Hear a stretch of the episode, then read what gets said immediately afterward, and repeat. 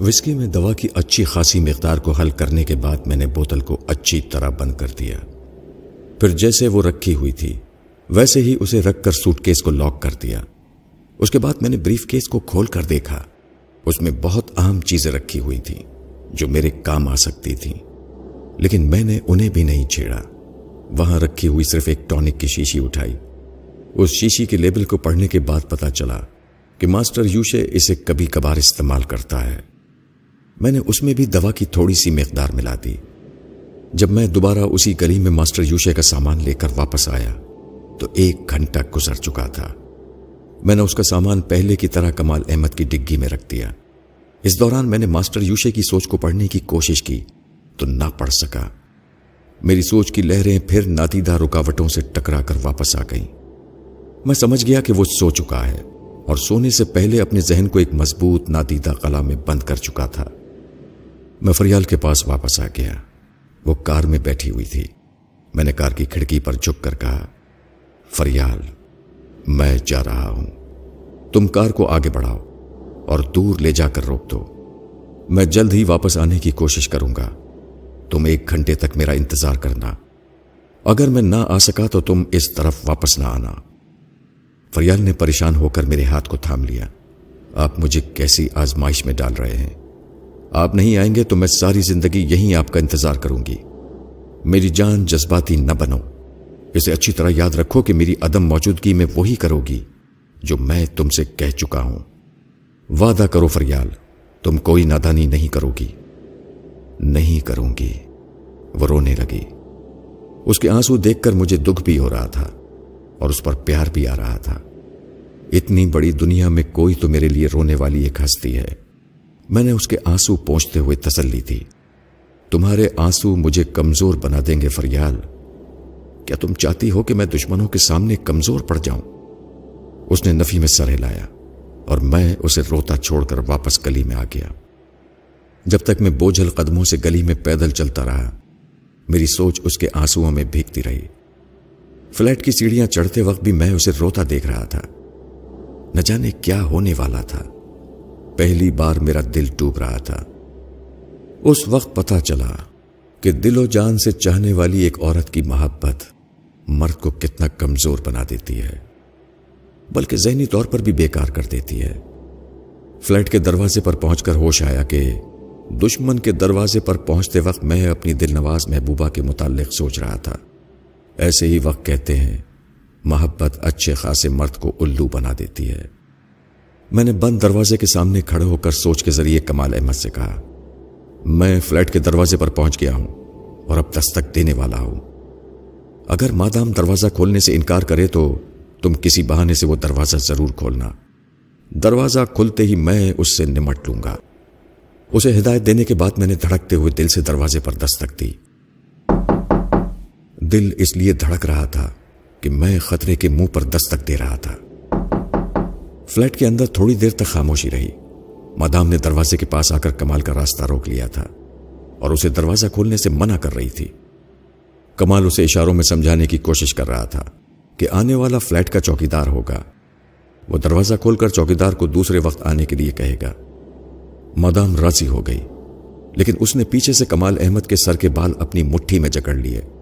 تاکہ کوئی خطرے کی بات ہو تو وہ فوراً کمال کو کھینچ کر دروازہ بند کر لے۔ لیکن جب کمال نے دروازے کی چٹخنی گرائی تو میں نے کمال کو کچھ پوچھنے اور مادام کو ذرا سنبھلنے کا بھی موقع نہیں دیا۔ میں نے دروازے پر ایک زور کی لات ماری۔ وہ دونوں لڑکھڑاتے ہوئے دور چلے گئے۔ میں نے اندر آ کر فوراً ہی دروازے کو بند کر دیا۔ میں سمجھتا تھا کہ اس ہنگامے سے ماسٹر یوشے بیدار بھی ہو جائے گا تو مجھ سے مقابلہ نہیں کر سکے گا۔ کیونکہ وہ جسمانی طور پر کمزور تھا۔ میری سوچ کی لہروں کو گرفت میں نہیں لے سکے گا۔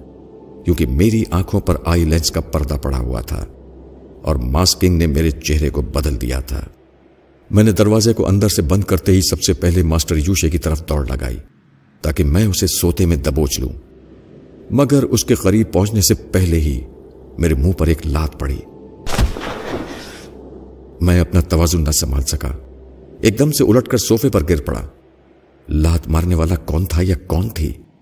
وہ میرے سامنے کراٹے فائٹ کے لیے پینترا بدل کر کھڑی ہوئی تھی۔ میں نے ماسٹر یوشے کی طرف دیکھا تو ایک دم سے گھبرا گیا، کیونکہ وہ بستر پر بیٹھا مسکرا رہا تھا اور تنزیہ انداز میں کہہ رہا تھا، بیٹے، تم نے ماسٹر یوشے کو ایسا ہی چوہا سمجھا تھا کہ اتنی آسانی سے ہاتھ آ جاتا۔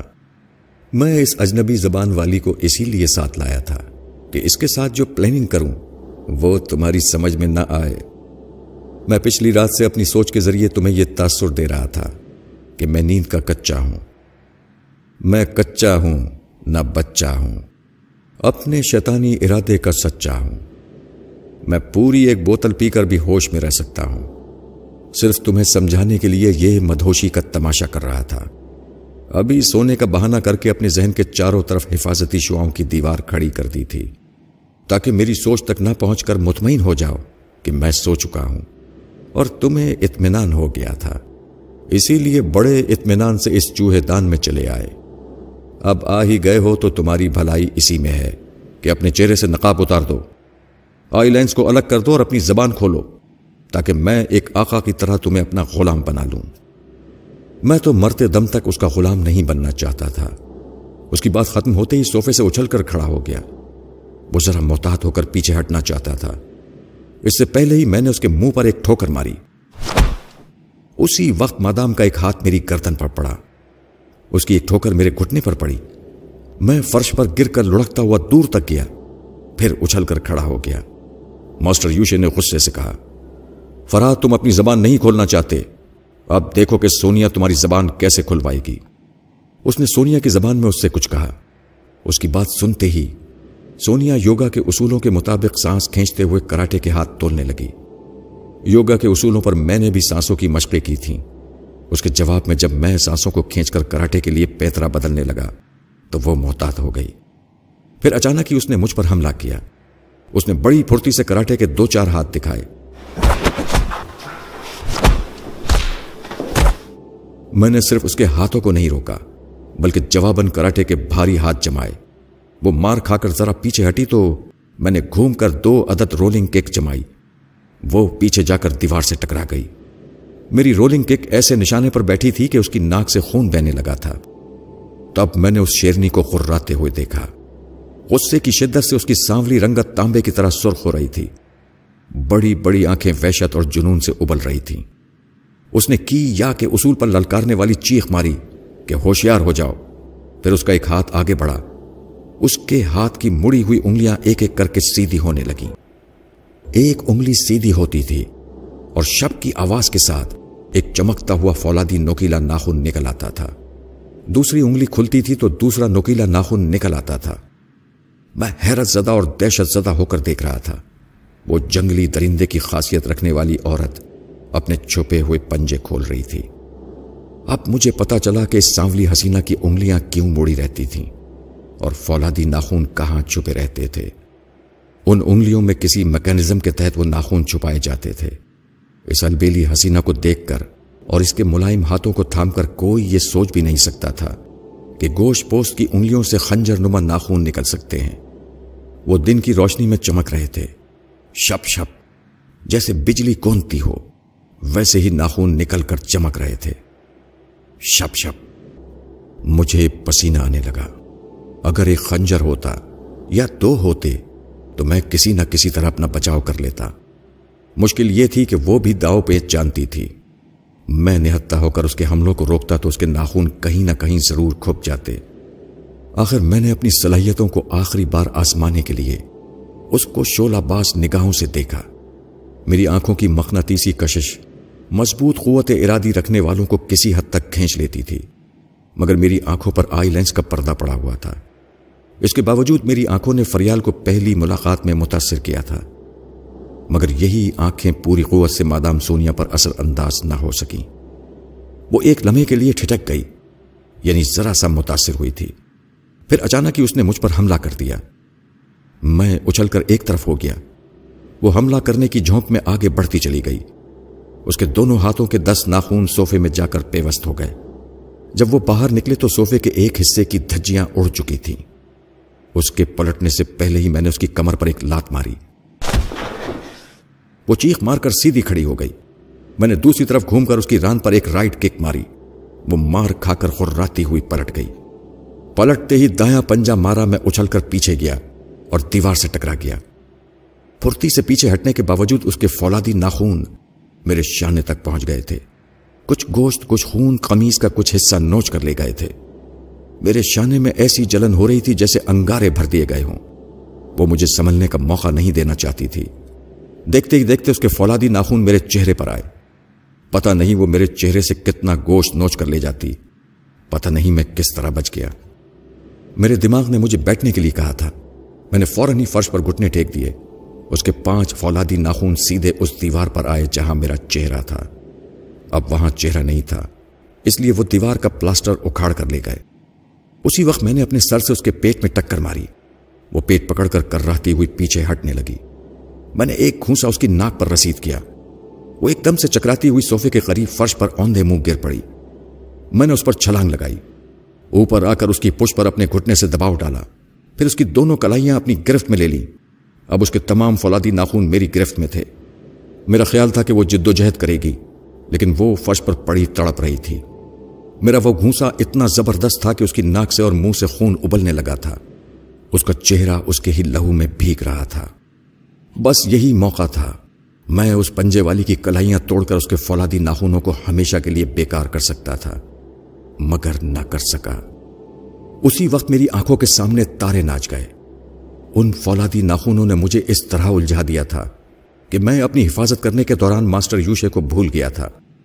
اس نے پیچھے سے آ کر پیتل کے گلدان سے میرے سر پر ضرب لگائی تھی۔ میری آنکھوں کے سامنے ایک دم سے اندھیرا چھا گیا۔ سونیا کی کلائیاں میری گرفت سے نکل گئیں۔ میں چکرانے کے باوجود ماسٹر یوشے کی طرف ہررا کر پلٹ گیا۔ مجھے کچھ نظر نہیں آ رہا تھا۔ پھر بھی اس پر ایک اندھی چھلانگ لگائی۔ مگر منہ کے بل فرش پر گر پڑا۔ دوبارہ اٹھنے سے پہلے ہی میرے سر پر قیامت ٹوٹ پڑی۔ یہاں میری قوت مدافعت جواب دے گئی۔ میں بے دم ہو کر فرش پر چاروں شانے چت ہو گیا۔ ڈوبتے ہوئے ذہن سے میں نے اتنا ہی محسوس کیا کہ میرے چہرے سے ماسک نوچا جا رہا ہے۔ اس کے بعد مجھے کچھ ہوش نہ رہا۔ انسان اپنی زندگی میں کتنی ہی بار مرتا ہے، کتنی بار جیتا ہے۔ میں بھی اس دنیا میں رہ کر وقتی طور پر دنیا والوں کے لیے مر چکا تھا۔ اس وقت نہ کوئی میرا دوست تھا، نہ کوئی دشمن تھا۔ نہ ہی اس بات کا افسوس تھا کہ میں ماسٹر یوشے کے شکنجے میں آ گیا ہوں۔ افسوس تو اس وقت ہوتا جب میں زندہ ہوتا۔ میرا جسم لاش کی طرح ساکت تھا۔ دماغ کو بے ہوشی کے نام پر موت آ چکی تھی۔ میں خود نہیں کہہ سکتا تھا کہ میری روح اس وقت کس جہاں میں پرواز کر رہی تھی۔ کبھی کبھی موت اس طرح بھی واقع ہو جاتی ہے، تو تھوڑی دیر کے لیے ہی صحیح۔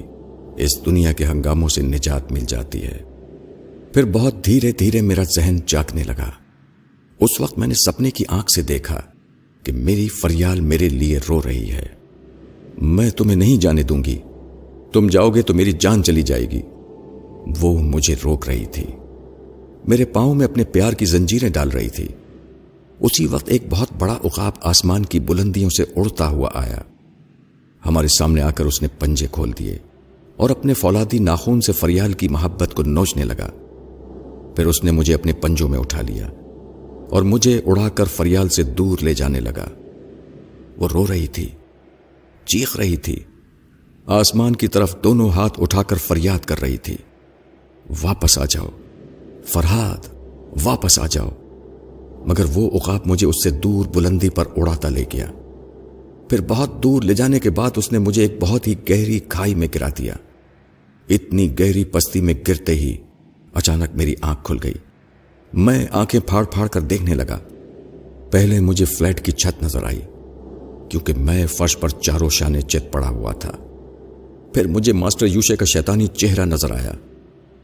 وہ فاتحانہ انداز میں مسکرا رہا تھا۔ بیٹے فرحاد، میں نے تمہارا نقاب اتار دیا ہے۔ اب تمہاری آنکھوں پر آئی لینس بھی نہیں ہے۔ میں بوکلا کر اپنے دونوں ہاتھوں سے اپنے چہرے کو ٹٹولنے لگا۔ میری سوچ نے کہا، مجھے اٹھ کر بیٹھ جانا چاہیے۔ میں اٹھنے لگا۔ ابھی ٹھیک طرح بیٹھا بھی نہیں تھا کہ میری سوچ نے کہا، بیٹھنے کی کیا ضرورت ہے؟ ابھی ذرا لیٹے رہ کر حالات کا جائزہ لینا چاہیے۔ میں فوراً ہی لیٹ گیا۔ پھر میری سوچ نے کہا، دشمن سامنے ہے، لیٹے رہنا حماقت ہے، مجھے اٹھ جانا چاہیے۔ میں جھنجلا گیا کہ یہ اٹھنے بیٹھنے کی حماقت کیا ہے۔ اسی وقت ماسٹر یوشے نے قہ کہا لگا کر کہا، بیٹے، اتنی دیر سے تم نہیں سوچ رہے تھے۔ میں تمہیں بیٹھنے اور لیٹنے پر مجبور کر رہا تھا۔ تمہیں اس بات کا یقین ہو جانا چاہیے کہ اب تمہارا ذہن میری گرفت میں آ گیا ہے اور تم ذہنی طور پر میرے غلام بن چکے ہو۔ اتنا کہنے کے بعد اس نے سوچ کے ذریعے میرے دماغ کو حکم دیا۔ چلو، اٹھو۔ میرے دماغ میں ایسی حاکمانہ سوچ ابھری تھی کہ میری جگہ کوئی دوسرا ہوتا تو فوراً ہی اٹھ کر بیٹھ جاتا۔ لیکن مجھے ضد ہو گئی تھی۔ میری سوچ کی قوت نے اسی کی طرح حاکمانہ انداز میں کہا، میں نہیں اٹھوں گا۔ میں سمجھتا تھا کہ میری حکم حضوری پر وہ کسی طرح میرے دماغ میں ہل چل مچائے گا۔ اس سے پہلے ہی میں اس کے دماغ کو گڑبڑانے لگا۔ وہ کرسی پر آرام سے بیٹھا ہوا تھا۔ ایک دم سے سنبھل کر سیدھا ہو گیا۔ میری سوچ کی لہروں نے کسی حد تک اس کے دماغ پر اثر کیا تھا۔ مگر اس کے بعد ہی میری وہ سوچ کی لہریں اس کے دماغ تک پہنچنے میں ناکام ہونے لگیں اس نے پھر اپنے دماغ کے اطراف حفاظتی شعاؤں کے پہرے بٹھا دیے تھے اور میری ناکامی پر قہ لگا رہا تھا۔ اس کے بعد اس کی سوچ کی لہروں نے مجھ پر حملہ کیا۔ بڑا زبردست حملہ تھا۔ میں اپنی سوچ کی لہروں کو مستحکم بنانے کی کوشش کرتا رہا، لیکن نہ جانے وہ کیسی شیطانی قوتوں کا مالک تھا کہ میرا دماغ اس کی سوچوں کی حرارت سے تپنے لگا تھا۔ مجھے یاد آیا کہ وہ ٹیلی پیتھی کے علم میں کتنی گہرائی تک ڈوبا ہوا ہے۔ میں نے اس علم کے ابتدائی مرحلے سے گزرنے کے بعد خود کو دنیاوی ہنگاموں میں الجھا دیا تھا، لیکن اس نے اس علم کی انتہا تک پہنچنے کی کوشش کی تھی۔ جیسا کہ مجھے معلوم ہوا تھا کہ وہ طلوع ہوتے ہوئے سورج پر اپنی نظریں جما کر سوچ کی لہروں کو حرارت بخشتا تھا، جبکہ میں شمع کی لو پر اور پورے چاند پر نظریں جمائے رکھنے کی مشقیں کرنے کے بعد اس علم کے میدان میں آگے نہیں بڑھا تھا۔ پھر وہ سورج سے نظریں ملانے والا مجھ پر حاوی کیسے نہ آ جاتا۔ اس کی سوچ کے جھٹکوں نے میری قوت ارادی کو خاک میں ملا دیا۔ میں اس کے حکم کے مطابق اٹھ کر بیٹھ گیا۔ پھر اٹھ کر کھڑا ہو گیا۔ اس کی طرف سے ذرا بھی ڈھیل ملتی تو میں بچاؤ کی ترکیب کرتا تھا۔ لیکن وہ پھر میرے دماغ کو اپنی گرفت میں لے لیتا تھا۔ میں سوچ کے ذریعے اس سے لڑتے لڑتے تھک گیا تھا۔ یوں لگ رہا تھا کہ میری کھوپڑی کے اندر دماغ بری طرح دکھ رہا ہے۔ میں اپنے سر کو دونوں ہاتھوں سے تھام کر ادھر سے ادھر ڈگمگانے لگا۔ اس نے سوچ کے ذریعے حکم دیا، تمہارے قریب صوفہ ہے۔ بیٹھ جاؤ۔ میں فوراً ہی صوفے پر بیٹھ گیا۔ اس نے مجھے ڈھیل دے دی تھی۔ مجھے سنبھلنے کا موقع دے رہا تھا تاکہ میں اپنے طور پر کچھ سوچ سمجھ سکوں۔ میں خاموشی سے سر جھکائے بیٹھا ہوا تھا۔ اور یہ سمجھ رہا تھا کہ وہ شیطان مسلسل میرے ذہن میں جھانکتا رہے گا اور اس وقت بھی میں جو کچھ سوچ رہا ہوں، وہ سن رہا ہوگا اور وہ واقعی سن رہا تھا اور میری طرف دیکھ کر مسکرا رہا تھا۔ میں صوفے کی پوچھ سے ٹیک لگا کر ذرا آرام سے بیٹھ گیا۔ اتنی دیر میں پہلی بار سونیا پر نظر پڑی۔ وہ بستر پر آنکھیں بند کیے لیٹی ہوئی تھی۔ اس کے سر پر برف کی تھیلی رکھی ہوئی تھی تاکہ اس کی ناک سے خون بہنا بند ہو جائے۔ مجھے ماسٹر یوشے کی گرفت میں دینے کے لیے اس حسین چڑیل نے میرے ہاتھوں سے بہت مار کھائی تھی۔ ماسٹر یوشے نے سونیا کی طرف دیکھنے کے بعد مجھ سے کہا، تم نے مادام سونیا کو بہت نقصان پہنچایا ہے۔ خون تو بند ہو گیا ہے، مگر اس کا سر ابھی تک چکرا رہا ہے۔ میں بارہا یہ تسلیم کر چکا ہوں کہ تم حیرت انگیز طور پر دلیر بھی ہو اور ذہین بھی۔ ہم چار ماسٹر تمہارے جیسے تراشیدہ ہیروں کی تلاش میں رہتے ہیں۔ میں ایک بار بیل منڈو کی سوچ کے ذریعے تمہیں بہت بڑی آفر دے چکا ہوں کہ تم میرے تابع فرمان بن جاؤ۔ میرے لیے کام کرتے رہو۔ میں تمہارے قدموں میں دنیا کی تمام خوشیاں لا کر ڈال دوں گا۔ تم ایسی عیش و عشرت کی زندگی گزارو گے کہ ایسی زندگی کسی کو خوابوں میں بھی نصیب نہیں ہوتی۔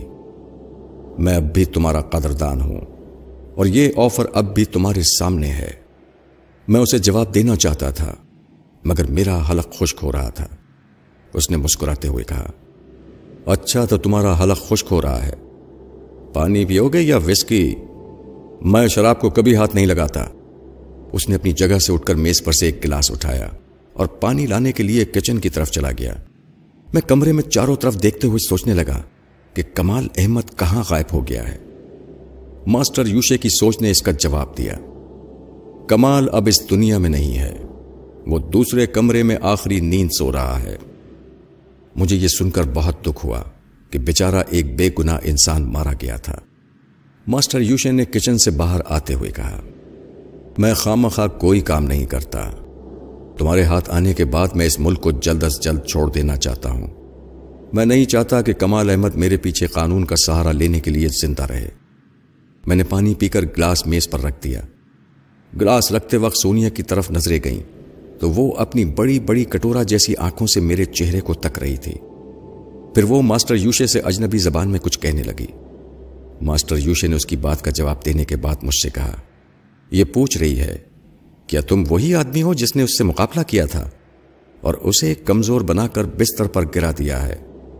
میں نے پوچھا، کیا سونیا نے میرے چہرے سے ماسک اترتے نہیں دیکھا تھا؟ نہیں، یہ ایک گھنٹے سے آنکھیں بند کیے پڑی ہوئی تھی۔ ابھی آنکھیں کھول کر تمہیں دیکھا ہے۔ جانتے ہو یہ کیا کہہ رہی ہے؟ کیا کہہ رہی ہے؟ تم بہت خوبصورت ہو۔ تمہیں لیڈی کلر کہہ رہی ہے۔ بہت زیادہ خوش فہمی میں مبتلا رہنے والے ہمیشہ فریب کھاتے ہیں۔ ماسٹر یوشے نے کہا، تمہارے اندر بہت سی خصوصیات ہیں۔ سونیا غلط نہیں کہہ رہی ہے کہ تم اپنی صورت و شکل قد و قامت کے لحاظ سے لیڈی کلر ہو۔ تمہاری یہی خصوصیت بھی ہمارے بہت کام آئے گی۔ دیکھو، اب تک تم نے مجھے بہت پریشان کیا ہے۔ میرا بہت سا قیمتی وقت ضائع کیا ہے۔ اس عرصے میں میں کروڑوں ڈالر کا بزنس کر چکا ہوتا۔ ایسی صورت میں تم خود ہی سوچو کہ اگر تمہاری جگہ کوئی دوسرا یہاں ہوتا، تو کیا میں اسے زندہ چھوڑ دیتا؟ نہیں۔ میری جگہ کوئی دوسرا ہوتا تو تم اسے کچا چبا جاتے۔ میں جانتا ہوں کہ تم میرے قدردان ہو۔ میری صلاحیتوں کو تسلیم کرتے ہو اور میری صلاحیتوں سے کوئی بہت ہی اہم کام نکالنا چاہتے ہو۔ ماسٹر یوشے نے ہنستے ہوئے کہا، صرف ایک کام نہیں، ہزاروں کام تم سے نکالتا رہوں گا۔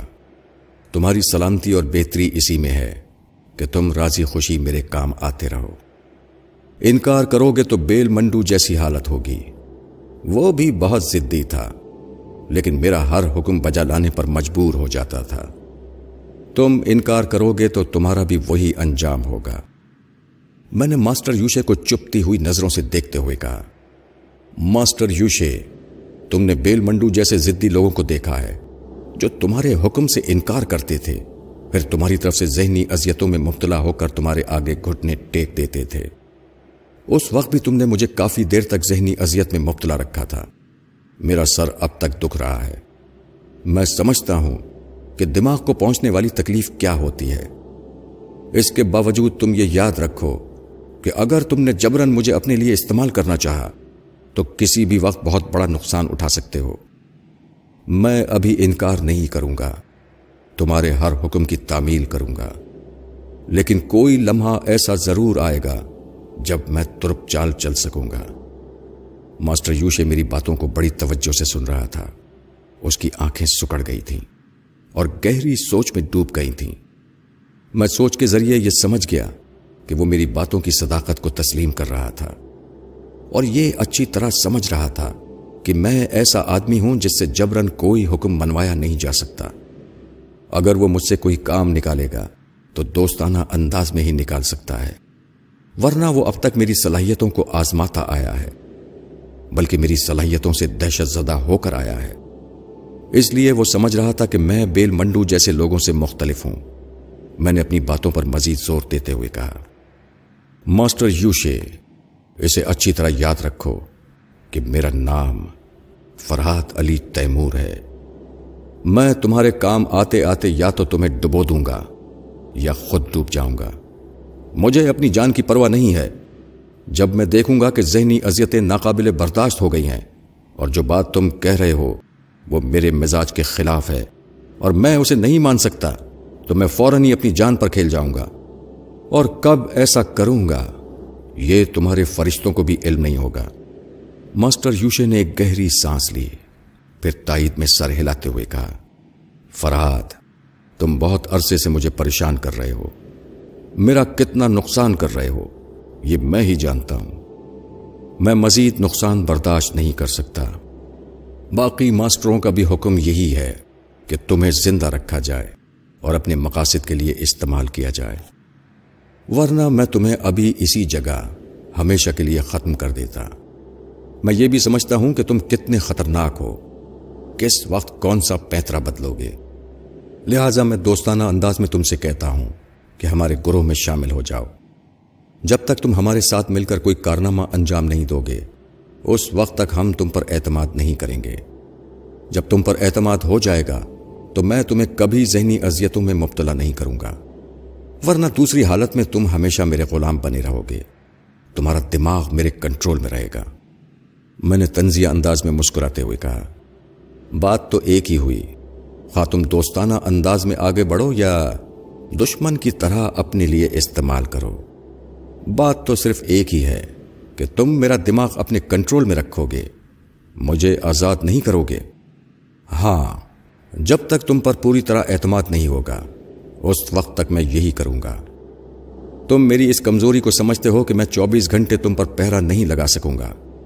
کبھی مجھے سونے کے لیے یا کبھی دوسرے معاملات میں الجھنے کے لیے تم سے قافل ہونا پڑے گا۔ ایسے وقت تم بہت کچھ کر سکتے ہو۔ میں نے اور دوسرے ماسٹروں نے خوب سوچ سمجھ کر پلاننگ کی ہے۔ کہ جب تم ہاتھ آؤ گے تو تمہیں کس طرح قابو میں رکھا جائے گا۔ میری عدم موجودگی میں باقی تینوں ماسٹر تمہیں کنٹرول کریں گے۔ دو ماسٹروں کے ذہن کو تم پڑھ چکے ہو، لیکن چوتھے ماسٹر کو نہ تم نے دیکھا ہے اور نہ ہی اس کے دماغ کو پڑھ سکتے ہو۔ وہی دور ہی دور سے تمہاری نگرانی کرتا رہے گا۔ اس کے باوجود ہم سب اس بات پر متفق ہیں کہ تمہارا جیسا ذہین اور دلیر آدمی نہ جانے کس وقت کیا کر بیٹھے۔ یہی وجہ ہے کہ ہم نہ تو تم سے دوستی کر سکتے ہیں اور نہ ہی دشمنی کر سکتے ہیں۔ دوستی بھی صرف اس حد تک کر سکتے ہیں کہ تمہارا دماغ ہمارے کنٹرول میں رہے۔ خواہ کتنی ہی دیر کے لیے رہے۔ اگر تم ہمارا ساتھ دینا چاہتے ہو اور اگر تمہاری کچھ شرطیں ہوں، تو ہم تمہاری دوستی کے لیے ان شرطوں کو بھی قبول کر لیں گے۔ یعنی میرے دماغ میں جھانک کر میری سوچ کو نہ پڑھو، کیونکہ میں وہ شرطیں سوچنا چاہتا ہوں۔ بے شک تمہیں سوچنے کی مہلت ملنی چاہیے۔ میں تمہیں یقین دلاتا ہوں کہ میں تمہارے ذہن میں جھانک کر تمہاری سوچ کو نہیں پڑھوں گا۔ ویسے بھی اگر پڑھوں گا، تو تم خود محسوس کر لو گے۔ یہ کہنے کے بعد وہ مادام سونیا کی طرف متوجہ ہو گیا اور اس سے اجنبی زبان میں گفتگو کرنے لگا۔ میں تھوڑی دیر تک خاموش بیٹھا سوچ کے ذریعے یہ ٹٹولنے کی کوشش کر رہا تھا کہ ماسٹر یوشے سونیا سے باتیں کرنے کے بہانے میری طرف متوجہ تو نہیں ہے، لیکن نہیں۔ اس نے جو وعدہ کیا تھا اسے پورا کر رہا تھا۔ اس نے اس اعتماد کے ساتھ مجھے چھوڑ دیا تھا کہ میں اس کا کچھ نہیں بگاڑ سکتا۔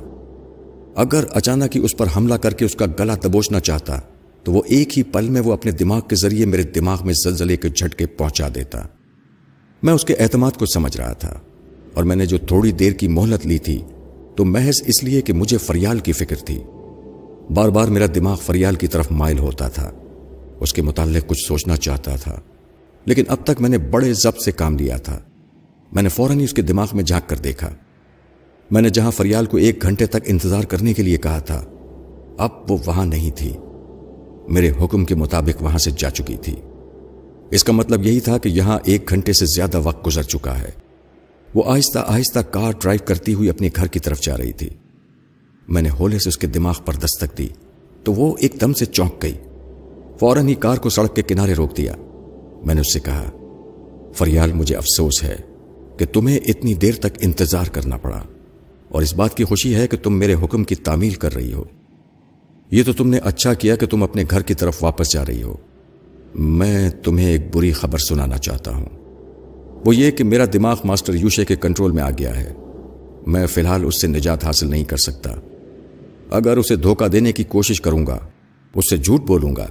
یا جس طرح بھی اس کے چنگل سے نکلنے کی کوشش کروں گا، وہ میرے دماغ کے ذریعے میرے منصوبوں کو پڑھ لیا کرے گا۔ میں نے اب تک تمہارا یہاں ذکر نہیں کیا ہے اور نہ کروں گا۔ میں تمہیں پھر سمجھاتا ہوں کہ مجھ سے دور رہنا، ان شیطانوں کے قریب نہ آنا۔ میں بہت جلد تمہارے پاس واپس آؤں گا۔ میری باتیں سن کر فریال رونے لگی۔ وہ پر سے رومال نکال کر آنسو پوچھ رہی تھی اور سوچ کے ذریعے کہہ رہی تھی۔ میرا دل پہلے سے گھبرا رہا تھا۔ میرا دماغ بار بار مجھ سے کہہ رہا تھا کہ میں آپ کو روک دوں، جانے نہ دوں۔ اس لیے کہ دشمن بہت مکار ہے۔ لیکن آپ نے میری ایک نہ سنی۔ آپ کو طوفانوں سے کھیلتے ہوئے بہت اچھا لگتا ہے۔ مگر جن طوفانوں کے بیچ آپ مجھے چھوڑ گئے ہیں، میں تنہا کیسے ان طوفانی حالات سے لڑتی رہوں گی؟ میرا دنیا میں کون ہے؟ میں نے اسے تسلی دی۔ حوصلہ نہ ہارو فریال تم ہمت ہار جاؤ گی تو میری ہمت بھی پست ہو جائے گی۔ میں جو دشمن سے نجات حاصل کر کے ایک نئی زندگی کی طرف لوٹوں گا، تو محض تمہاری خاطر۔ تم صبر و تحمل سے میرا انتظار نہیں کرو گی تو میں یہاں قدم قدم پر مایوس ہوتا جاؤں گا۔ وعدہ کرو فریال اب تم آنسو نہیں بہاؤ گی۔ تمہارے آنسو میرے دل میں کانٹے بن کر چپتے ہیں۔ وہ آنسو پوچھ چکی تھی۔ اور اب اپنے دل پر جبر کرتی ہوئی کہہ رہی تھی، آپ جو کہیں گے وہی کروں گی اور وہی کرتی آ رہی ہوں۔ میں نے کبھی آپ کی کسی بات سے انکار نہیں کیا۔ اب آپ مجھ سے دور ہو گئے ہیں۔ اب مجھے آپ ہی کا انتظار کرنا ہے۔ خواہ آپ کے انتظار میں ساری زندگی کیوں نہ گزر جائے۔ مگر میں صبر و تحمل سے آپ کا انتظار کرتی رہوں گی۔ آپ سے وعدہ کرتی ہوں۔ آپ مایوس نہ ہو حوصلے سے کام لیتے رہیں۔ کیونکہ حوصلہ ہی آپ کو جلد از جلد مجھ تک پہنچائے گا۔ فریال، میں نے بہت تھوڑی سی مہلت ماسٹر یوشے سے حاصل کی ہے تاکہ تم سے باتیں کر سکوں۔ اب وقت ختم ہو رہا ہے۔ میں تم سے بچھڑ رہا ہوں۔ لیکن میں تمہیں یقین دلاتا ہوں، جب بھی مجھے موقع ملا، میں سوچ کے ذریعے تم سے ملاقات کروں گا۔ خدا حافظ فریال۔ فریال سے گفتگو کرنے کے بعد میں نے فوراً ہی ماسٹر یوشے کے ذہن میں جھانک کر دیکھا۔ تو اس کے دماغ میں مادام سونیا کی اجنبی زبان گٹ مٹ ہوتی نظر آ رہی تھی، کیونکہ وہ میری زبان سمجھ میں نہیں آتی تھی۔ اسی لیے میں اسے گٹ مٹ کہہ رہا ہوں۔ کہنے کا مقصد یہ ہے کہ ماسٹر یوشے کی سوچ اس کی طرف متوجہ تھی۔ وہ اپنے وعدے کے مطابق میرے دماغ میں نہیں جھانک رہا تھا۔ میں نے مطمئن ہو کر اسے مخاطب کیا۔ تم نے واقعی دیانتداری سے میری سوچ کو نہیں پڑھا ہے، چونکہ یہ ہماری دوستی کا پہلا مرحلہ ہے۔ اس لیے میں تم پر مکمل اعتماد نہیں کروں گا۔ لگتا ہے اس دوستی کو مستحکم بنانے کے لیے تم مجھے اپنے اعتماد میں لے رہے ہو۔ میں دیکھوں گا کہ آئندہ بھی تم اسی دیانتداری سے پیش آتے ہو یا نہیں۔ بہرحال میری پہلی شرط سنو۔ ماسٹر یوشے ذرا سیدھا ہو کر کرسی پر بیٹھ گیا۔ سونیا بھی میری جانب یوں دیکھ رہی تھی، جیسے اگر وہ نہ دیکھتی تو اس کی نگاہیں بے چینی میں مبتلا ہو جاتی۔ میں خوش فہمی میں مبتلا نہیں ہوں۔ اگرچہ میں اس کی زبان کو نہیں سمجھتا تھا، اس کی سوچ کو نہیں پڑھ سکتا تھا۔ اس کے باوجود عورت کی آنکھیں، خصوصاً وہ آنکھیں جو بار بار پلٹ کر دیکھتی ہیں، چھپائے نہیں چھپتی۔ اپنے دل کا راز عیا کر دیتی ہیں۔ اس وقت بھی وہ بہت زیادہ محبوبانہ انداز میں مجھے نہیں دیکھ رہی تھی، مگر اس کی نگاہوں میں پسندیدگی ضرور تھی۔ ماسٹر یوشے نے ہنستے ہوئے کہا، فرحت تم اپنی شرط سنا رہے تھے۔ لیکن سونیا کے بارے میں سوچنا شروع کر دیا ہے۔ یہ جو عورتیں ہیں نا، اسی طرح مرد کو دماغی طور پر دیوالیا کر دیتی ہیں۔ یہ سب چھوڑو یار اور کام کی باتیں کرو۔ میں نے جھینپ کر سونیا کی جانب دیکھا۔ وہ بھی میری جانب دیکھ رہی تھی، مگر اس کی باتیں میری سمجھ میں نہیں آئی تھی۔ میں نے اسے نظر انداز کرتے ہوئے ماسٹر یوشے سے کہا، پہلی شرط یہ ہے کہ آپ نے مسٹر سعید احمد سے جو وعدہ کیا تھا کہ جب بھی فرحت تمہاری گرفت میں آئے گا تم وہ مائکرو فلم واپس کر دو گے۔ لہذا تمہیں پہلی فرصت میں اپنے وعدے کے مطابق وہ فلم واپس کرنی چاہیے۔ اس نے مائکرو فلم کا ذکر سن کر مجھے ناگواری سے دیکھا، مگر فوراً ہی سنبھل کر مسکرانے لگا۔ اس نے مسکراتے ہوئے کہا، فرحت، یہ حب الوطنی چھوڑ دو۔ ہم ہر ملک کی کمزوریاں اپنے ہاتھ میں رکھتے ہیں۔ یہ مائکرو فلم بہت کام کی ہے۔ اس ملک کی بھی ایک کمزوری ہمارے ہاتھ آ گئی ہے۔ لہٰذا اسے واپس کرنے کی شرط پیش نہ کرو۔ میں نے کرسی کے ہتھے پر جوشیلے انداز میں ہاتھ مارتے ہوئے کہا، یہی سب سے پہلی اور سب سے اہم شرط ہے۔ اس سے انکار کرو گے تو مجھے پانے کے بعد بھی کھو دو گے۔ یقین نہ ہو تو آزما کر دیکھ لو۔ ماسٹر یوشے تشویش بھری نگاہوں سے مجھے دیکھنے لگا۔ وہ سوچ رہا تھا کہ میری اتنی بڑی شرط کو کیسے تسلیم کر سکتا ہے۔ کیونکہ اس مائکرو فلم سے انہیں صرف کروڑوں روپے کا فائدہ ہی نہیں تھا۔ بلکہ ان ماسٹروں کو ہمارے ملک پر حاکمانہ قوت حاصل ہو جاتی اور وہ اتنا بڑا نقصان نہیں کرنا چاہ رہا تھا۔ اس نے پریشان ہو کر کہا، دیکھو فرحاد ضد نہ کرو۔ تم اپنی ضد سے ہمیں جیت نہیں سکو گے۔ یہی بات میں تمہیں سمجھانا چاہتا ہوں کہ تم بھی میرے مزاج کے خلاف مجھے نہیں جیت سکو گے۔ تم یہ باتیں زبان سے سمجھا رہے ہو اور میں اپنی اس ضد کو عملی طور پر ثابت کر سکتا ہوں۔ اٹھو اور مجھے ذہنی عذاب میں مبتلا کرو۔ میں مر جاؤں گا مگر ملک کے کسی ننے سے ننے راز کا بھی سودا نہیں کروں گا۔ وہ مجھے کیا آزماتا؟ وہ تو ایک عرصے سے میرے ضدی مزاج کو سمجھتا آ رہا تھا۔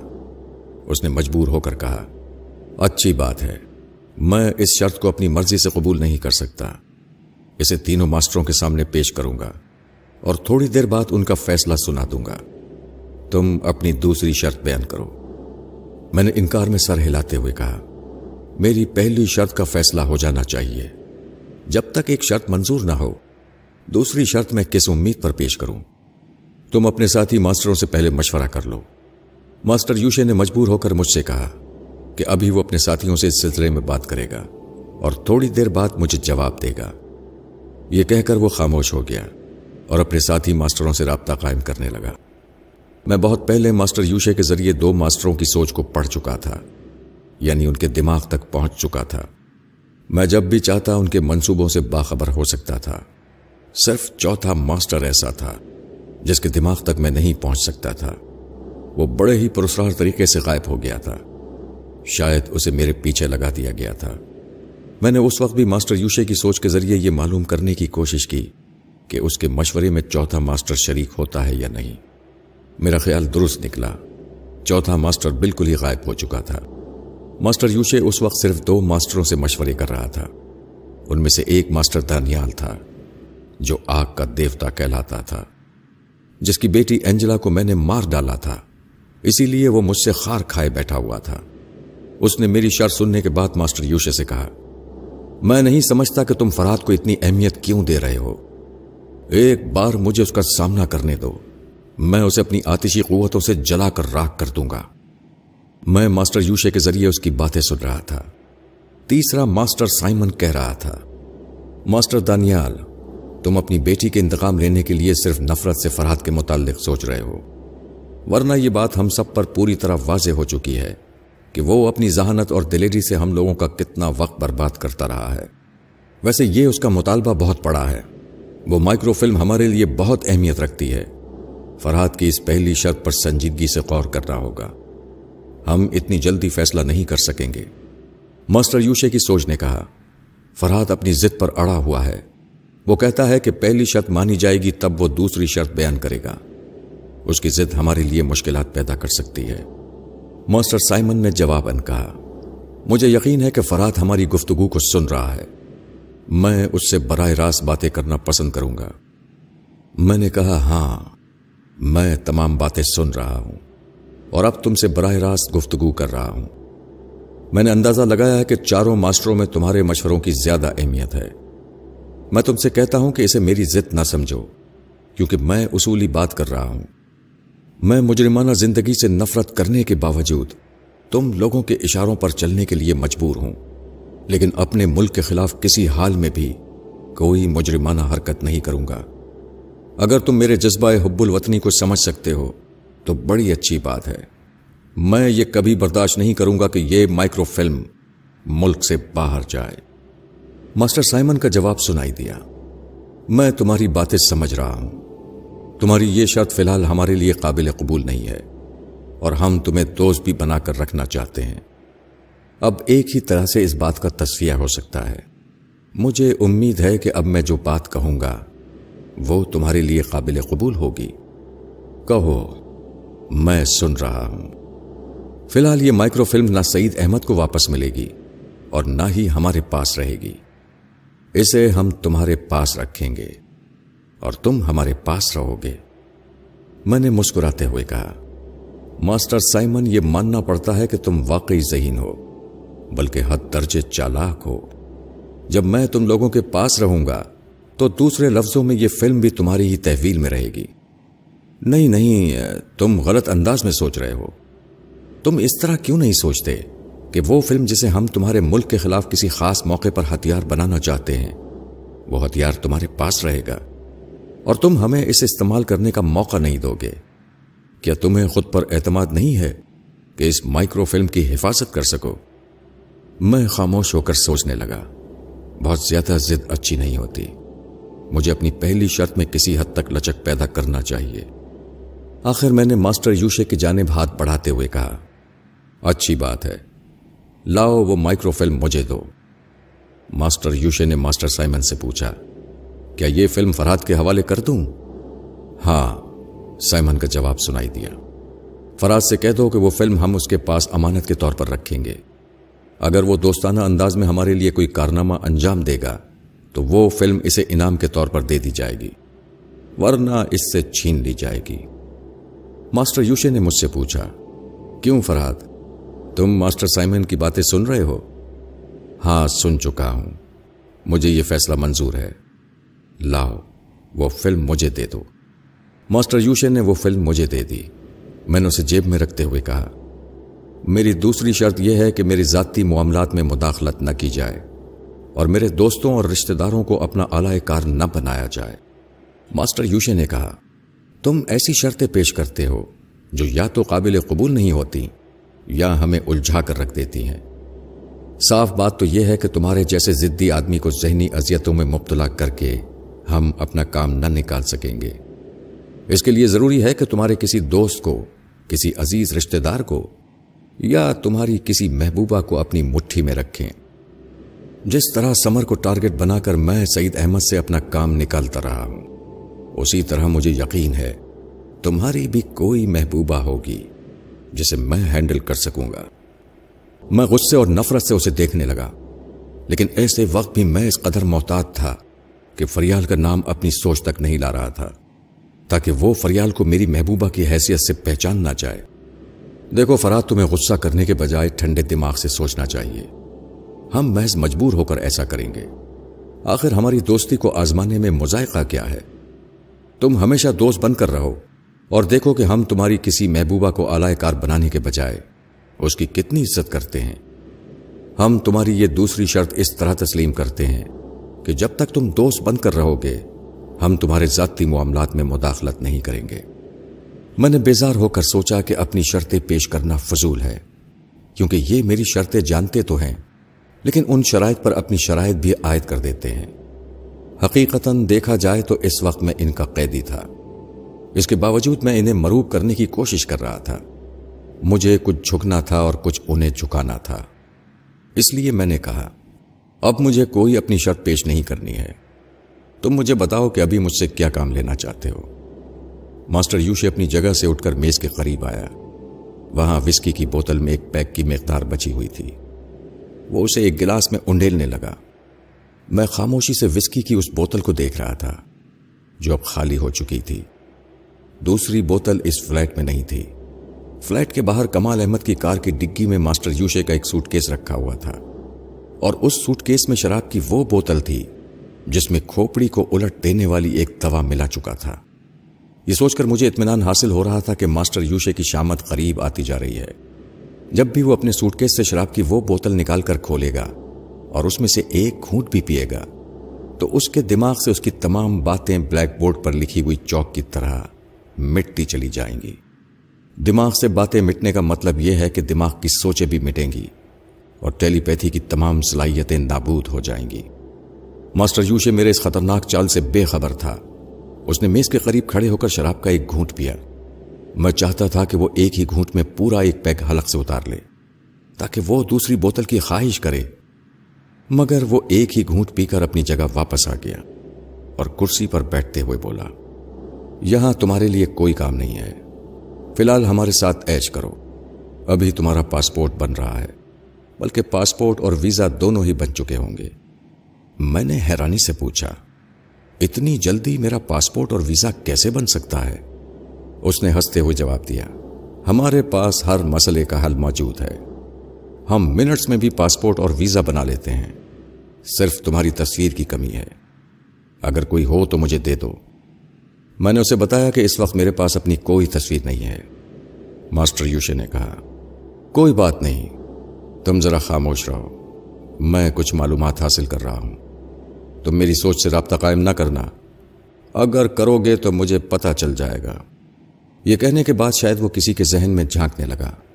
میں تجسس میں گرفتار تھا، لیکن اس کی مرضی کے خلاف کوئی حرکت نہیں کرنا چاہتا تھا۔